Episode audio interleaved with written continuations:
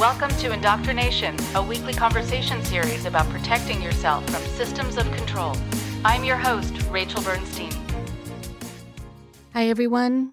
Today on the show, we're going to be talking about the group Heaven's Gate.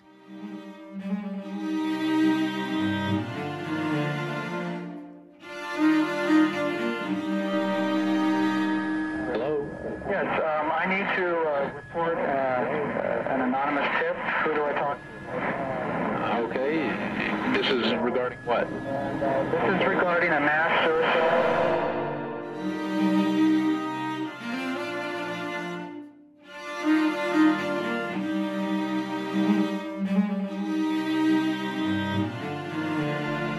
It's an organization that had existed in the 70s, 80s, and 90s. And I remember hearing about it actually at the time that there had been their suicide. They had all ingested something that was going to help them shed their earthly bodies and go to the heavens or what they believed was an extraterrestrial state where they didn't need their bodies. This happened, the mass suicide, in March of 1997. 18 men and 21 women did what is being called a ritual suicide. One of the leaders, who we'll talk about, Bonnie Nettles, had already passed away, so she was not there in March of 1997. I talk about this group, Heaven's Gate, quite a bit in the work that I do because it taps into many issues that are important to understand and that also got illuminated because of what happened and because of this kind of group. But I want to say first that sometimes people will ask me, what kind of person starts a cult? And what are cult leaders like? And I know by and large, most of them are these pathological, malignant, narcissistic, or sociopathic manipulators. And they have learned sometimes from each other, learned from the best, so to speak. And they can be very dangerous and can take over people's lives and can destroy people's lives. And then there is the other kind where they start out kind of innocently and then they mm, kind of morph over time when they see that people listen to everything they say. For some people, that would make them uncomfortable to know that someone listened to everything they said. In fact, if I knew that someone listened to everything I said or everything I told them to do, I would probably stop what I'm doing or encourage that person to not listen to everything I have to say and everything I'm telling them to do. But some people enjoy it way too much and it kind of creates more of a monster in them. And we've seen those kinds of transformations with certain cult leaders. And then there is this third kind, even though this is an oversimplification, I realize because I'm sure there are other kinds of permutations. But this third kind, where I think that the people who run cultic groups have a certain delusional thinking and they bring people in to their delusional thinking, either because those people were already prone to it or because they're just very convincing in their message. There is a diagnosis called folie à deux, which means shared psychosis or shared psychotic disorder. And so it doesn't mean, though, that the person who is doing that, the person who is bringing people into a kind of delusion, is any less dangerous potentially than the ones who are these masterminds and puppet masters. Because things like this can happen. So it's still good to watch out.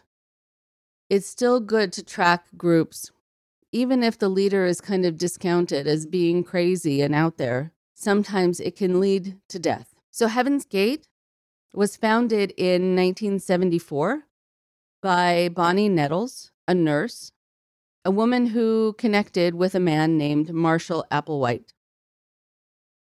Marshall Applewhite was a former music teacher. Many say that Marshall was actually a follower of Bonnie's at first.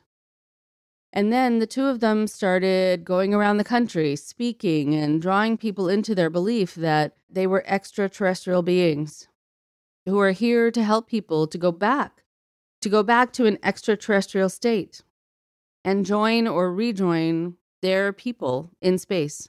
There were many members over the years, but those, it seems, most devoted at the end had moved together to join in the message and to join in this life and in this lifestyle. And we're living in a home together in San Diego, California. And if you see photos of them, you'll see that they all cut their hair into a very short androgynous style. They started wearing very similar clothing, kind of button down men's shirts, buttoned actually all the way up to the top. The men also endured castrations so that they wouldn't be connected to their body or their body's urges in any way. And many by that point had been members really for a couple decades. And within that amount of time, too, had been cut off from their families and friends for about the same amount of time, and had also gotten rid of all of their possessions and connections, ties to their past or to the world around them. Many of them had been looking for a place to fit in hadn't thought that this world had a place for them. And this group gave them an opportunity to feel mm, similar, to feel understood, to feel that they had kind of an ultimate purpose, an ultimate goal, an ultimate and similar path. Marshall Applewhite was among those who committed suicide in March of 97. Also among those was Thomas Nichols, the brother of Nichelle Nichols, who played Lieutenant Uhura in the original Star Trek series. And I know that the death of her brother weighed very heavily, very heavily on her, and was also mm, kind of an ironic story as she had been on a show where she was on a spaceship and he believed he was going to one.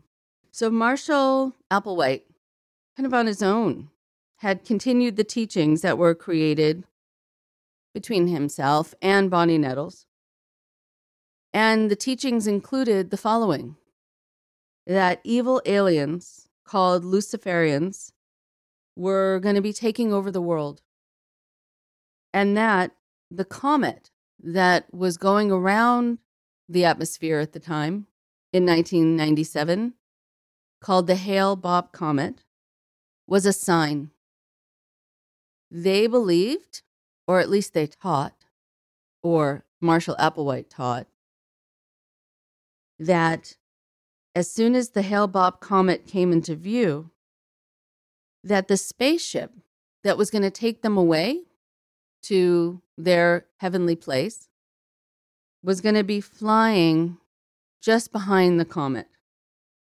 This comet was heralding this incredibly powerful, pivotal moment in the lives of these people because this was their chance. This was their chance to move on to another existence. The spaceship that was coming, at least they thought, was going to take them to what they called the kingdom of heaven, where they would shed their bodies, otherwise known by them as their earthly containers. And it was also said that this spaceship would only take the true believers. So they needed to prove that they were true believers. The reason that it's important to talk about this, even though it happened many years ago, is that it touches on so many important issues that people who care about indoctrination and care about manipulation and care about people's lives being taken over by an idea, by a false idea from my perspective, well, we learn so much. And we learn so much here that I want to be able to enumerate. One is, first of all, and unfortunately, this is a timely message. Right now, there are many people talking about end of the world prophecies, conspiracies, kind of paranoid thinking that there are evil people among us who are doing terrible things or have the potential to do terrible things, or the storm is coming, the great awakening, and we have to band together and we have to protect ourselves. And we might have to do something that is transformative, that takes us away from our lives on earth, so that we can show that we are kind of devoted enough, honorable enough to receive the gifts of whatever it is we've been promised. But these gifts are things that are invisible. And so, from the outside looking in, you can say, why would somebody get to the point, and how could someone get to the point of going into this kind of life, even going through castration, in order to make themselves worthy and capable and able to go to this next level of being when nothing has been proven, when the spaceship is not visible to anyone. And so I want to be able to talk about the spaceship not being visible to anyone and what happened there, because you think that would be enough. There's this idea that we talk about called confirmation bias where we see what we want to see and we don't see what we don't want to see. We all do it. And cults capitalize on it. It's true, as I've talked about on the show, that they've done studies about people who have had different philosophies or different kind of mm, political views. And they'll give each person an article to read, the same article with certain studies, certain ideas. And when they ask the people to talk about what the article was about, it can very often happen that the people who have one particular viewpoint will say that article really highlighted that viewpoint. And the other people who have the absolute opposing viewpoint will say, oh, that article highlighted my viewpoint. And so, again, it's a perfect example of confirmation bias. We see what we want to see. And these people who had given up so much needed, needed to see something that wasn't there. There is a quote by Dr. Margaret Singer that I've also quoted on this show before. And I heard her speaking at a conference. She's now no longer with us, but she was speaking at a cult conference years ago. She was a professor at UC Berkeley, and she had studied programming, deprogramming, manipulation. And she said that when you are in a system of control, you learn, basically, you're taught to deny the evidence of your senses. And there is a perfect story that goes along with this that's connected to Heaven's Gate. So, a few months before the suicides, the members and Marshall Applewhite, too, who was a believer, wanted to see what the spaceship looked like.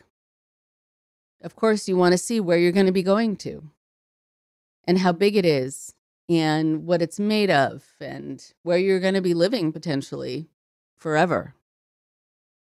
So they went to a telescope shop in San Diego and bought a telescope that was $3,600. That is a lot of money at any time, but it's certainly a lot of money in 1997. It was one of the most expensive telescopes in the store. And Marshall Applewhite came with one of the members, and it's one of the members who bought the telescope which also doesn't surprise me because usually the leaders of these groups are not the ones who pay for anything having to do with the group. But that's as an aside. The more important part of the story is this they brought the telescope that was brand new, very high tech, back to their home in San Diego, where all the members were. They set it up following the directions exactly and positioned it to look at the comet. And they were changing the focus because they couldn't see anything. They couldn't find anything flying behind the comet. So they tried it another time and tried it another time, thinking maybe the tail that lights up was obscuring their view.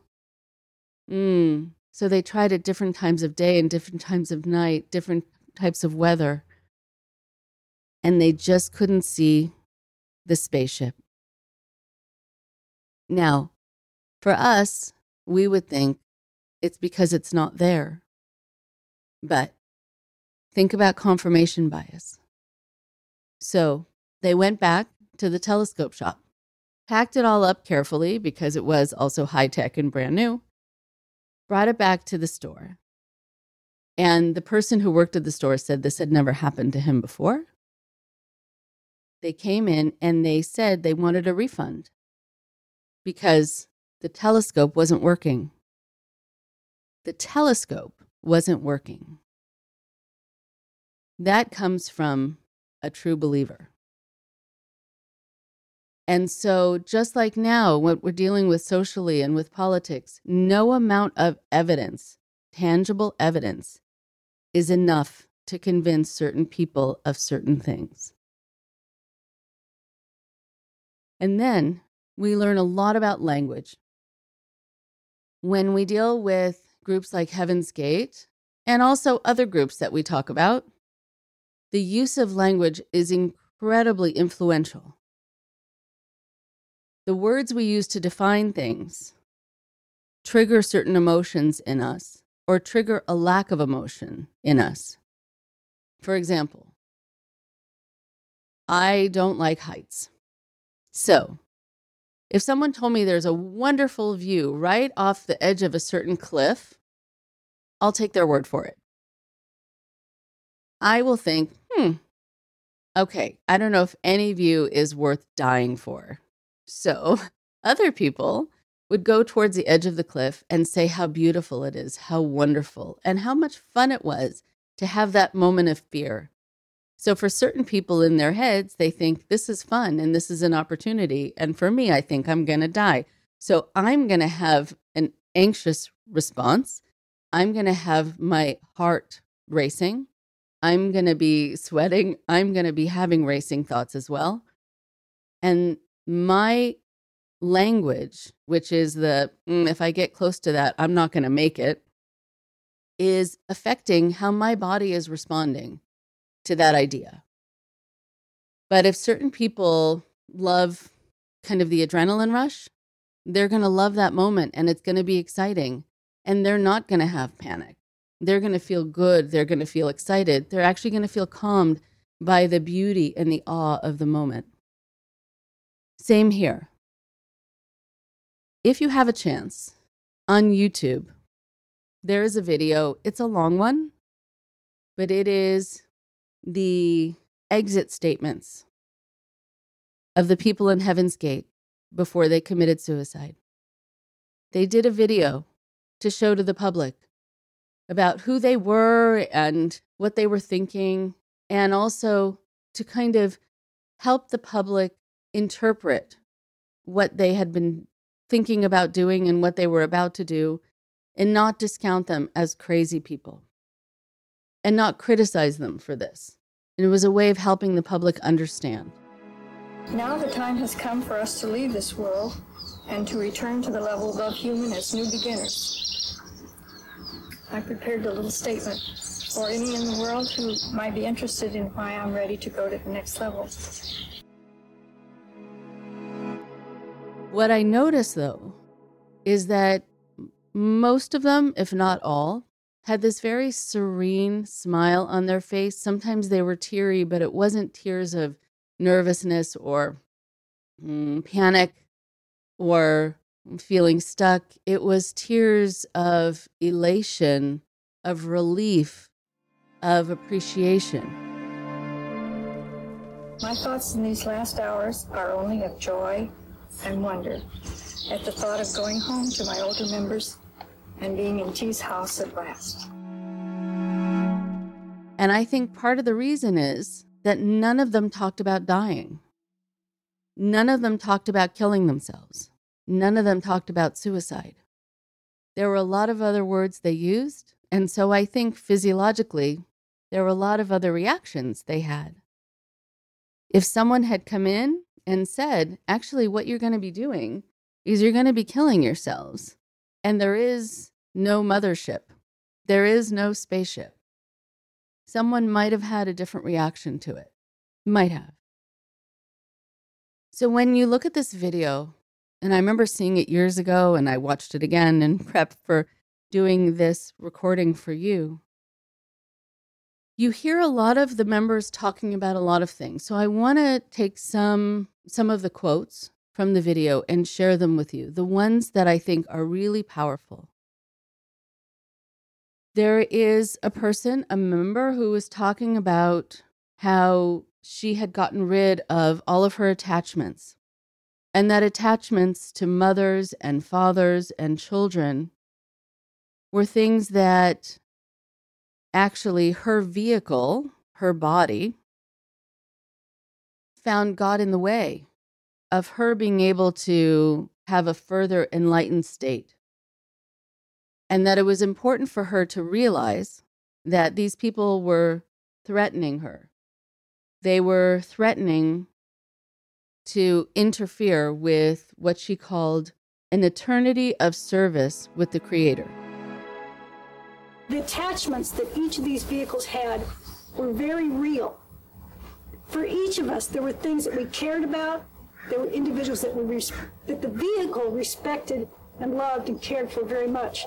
And in making the decision that we made to do this, we know that we broke hearts. We know that we hurt people. And we don't take that lightly. It, we didn't want to hurt anyone. Unfortunately, it's the individuals that these vehicles cared for the most that are actually the greatest threat to us. We had to be very aware that influences would take our vulnerabilities, those things that we cared about, and use them against us. They would take the programming in the vehicle. And if they could, they would make us look backwards and forget where we were going. And so when people in cultic groups say they've come to realize something, they usually don't come to realize it. They're usually taught it, but they believe they've come to realize it on their own. So there was justification for separation from the rest of the world. And someone else talked about how the mind that has inhabited this vehicle, again, this person's body, doesn't want to be in such a corrupt and hideous and polluted space. And that people accept this idea that they should be in this corrupt, hideous, and polluted place, meaning the world, out of ignorance. So the people who don't believe what they believe are ignorant. Also, very much the rhetoric that we hear today.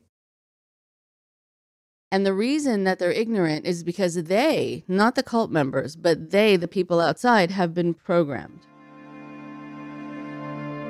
I am inhabiting the, the vehicle, and I'm really glad that I'm going to be losing this vehicle, shedding it of my own volition, because I'm really tired of this world and what it has become.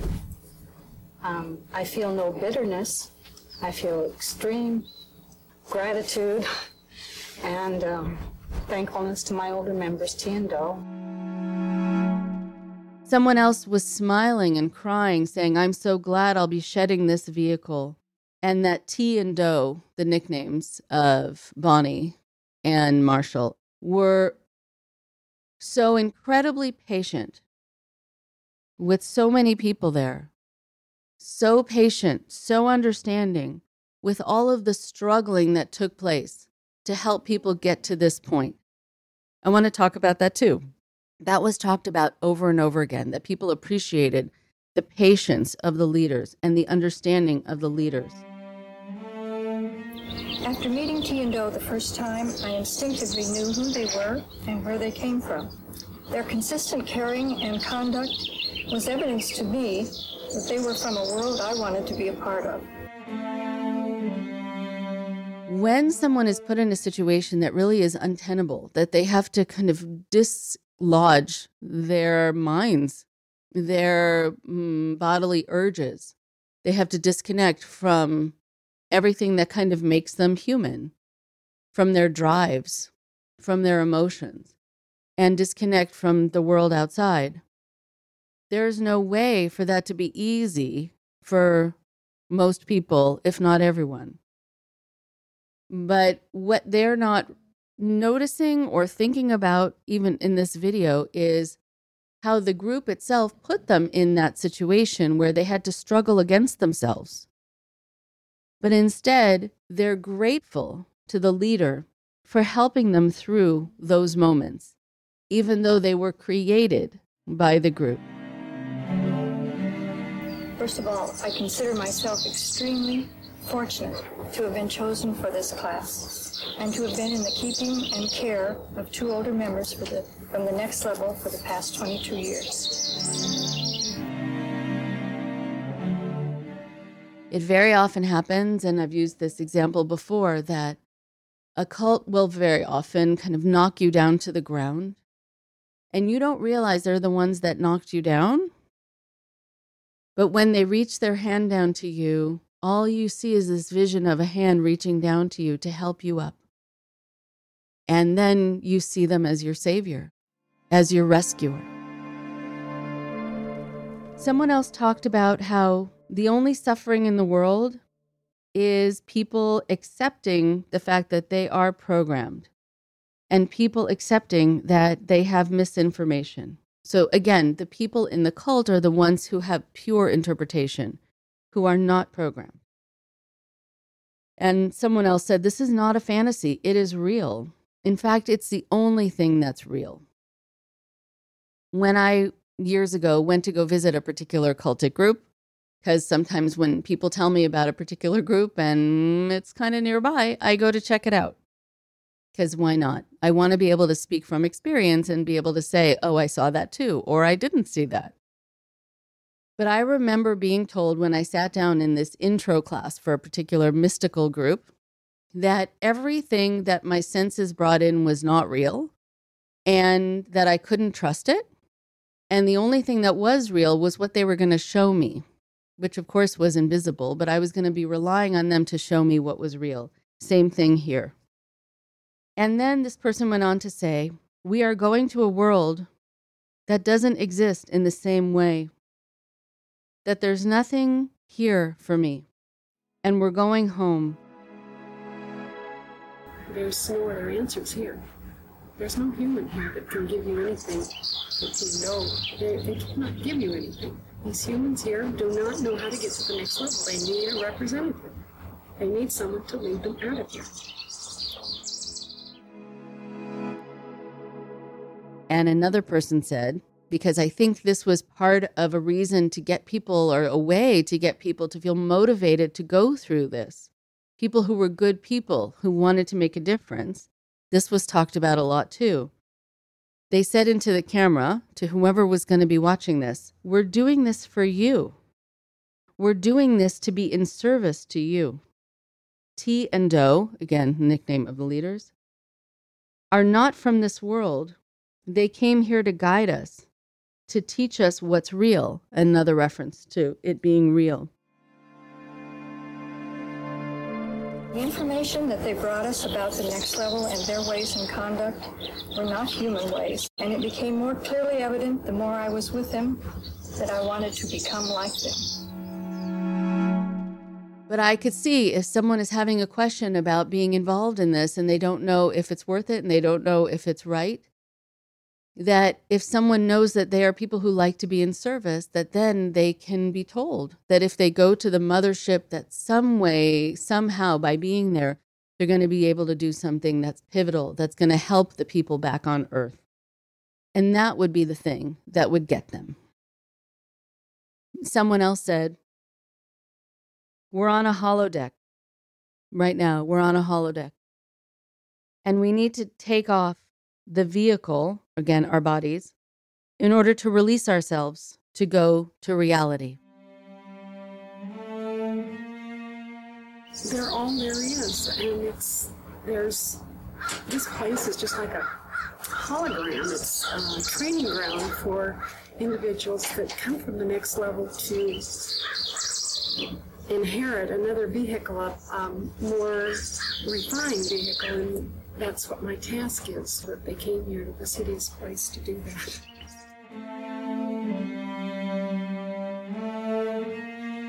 Smiling, crying, right? Not saying we're going to be killing ourselves. And we're going to be going home to the beings that sent us here to do this task. So, of course, with confirmation bias, if you don't believe, you would say, How would they know? How would they know being sent them there? But they believe that being sent them there. I don't know what proof was given, or if it was just that in order to be able to be worthy enough to go up to the mothership, you just have to believe that. And then other people said, my neutering, interesting word for the castration, my neutering has been so beneficial to me. I am no longer attacked by influences. Some students had chosen, had proven to him that they desired to have their vehicles neutered. And I'm one of those students that did that. And I can't tell you how free that has made me feel. And I'm just so thankful for that opportunity. And in all reality, I can't see that this next step that I'm prepared to take and, and looking forward to taking is anything more than a clinical operation. And having seen the benefit that the, the neutering has had for my consciousness, for my ability to grow and be closer to my older member, that I can't and full I can't see any other way but to fully expect that laying down this vehicle is going to be anything but great for me.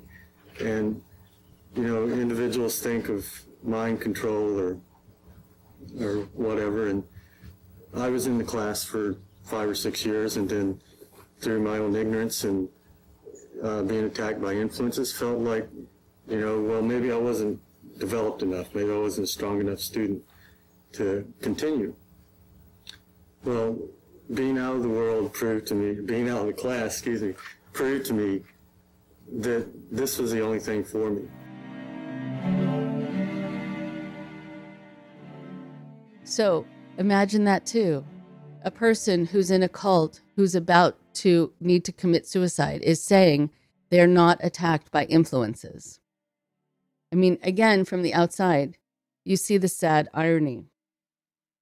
And someone said, This container was a part of the establishment, and now this is the end of its circulation. And we've been talking about this for 6,000 years. So who's we? And why 6,000 years? And I actually think the relevance of the 6,000 years is that if you think this is a brand new idea, you might not give it a lot of credence. But if you think you're now connecting to a tradition, to an idea that's been around for 6,000 years, then you're part of something important that's been long lasting. And you're realizing the hopes and dreams that people have had for 6,000 years. It gives it so much weight and so much credibility and so much importance. But again, not provable, but still, for them, believable. As I finish up, I just want to say that this is not at all to make fun of the people who did this. This is not at all to make light of it. This is to help understand what language does. And this is to help understand how, when you're in something like this, you can very often think or be taught that you are the only ones who are not under the influence. And it is, of course, quite the opposite you think that you're the ones, the only ones who are free. And again, it's quite the opposite. You think you are ultimately being an individual, but when you look at all of them dressed the same, with the same haircut, being androgynous, they're all the same. But to finish up, going back to Margaret Singer's statement about learning to deny the evidence of your senses, there's this other piece that I noticed while watching them. While they were talking about how this world was a polluted place and was hideous, that's the word they used hideous and corrupt, and a place that held nothing for them, where there was no joy, where there was no beauty. While they're saying this, they're sitting on chairs, having themselves videotaped, and behind them is a beautiful scene. There are trees and flowers and green grass. The sun is shining and birds are chirping. I know I make this sound like a Disney movie, but it really was. Birds were chirping. It was a beautiful day. And I wanted to say to them, turn around. Look at the world you're in. Yes, you felt different. And yes, you haven't felt a part of things. But look what you have here. You have found people to connect with. You shouldn't have to end things in order to stay connected to them. You can actually have a life here with friends, with people you now see as your new family. That's all possible on earth. It's been proven. There you are, having it. And this hideous place, just turn around. It is beautiful. Feel the sun shining on your face. Appreciate what you have. But unfortunately, the blinders were put on. So the only thing that looked beautiful was something they thought existed in a place other than Earth.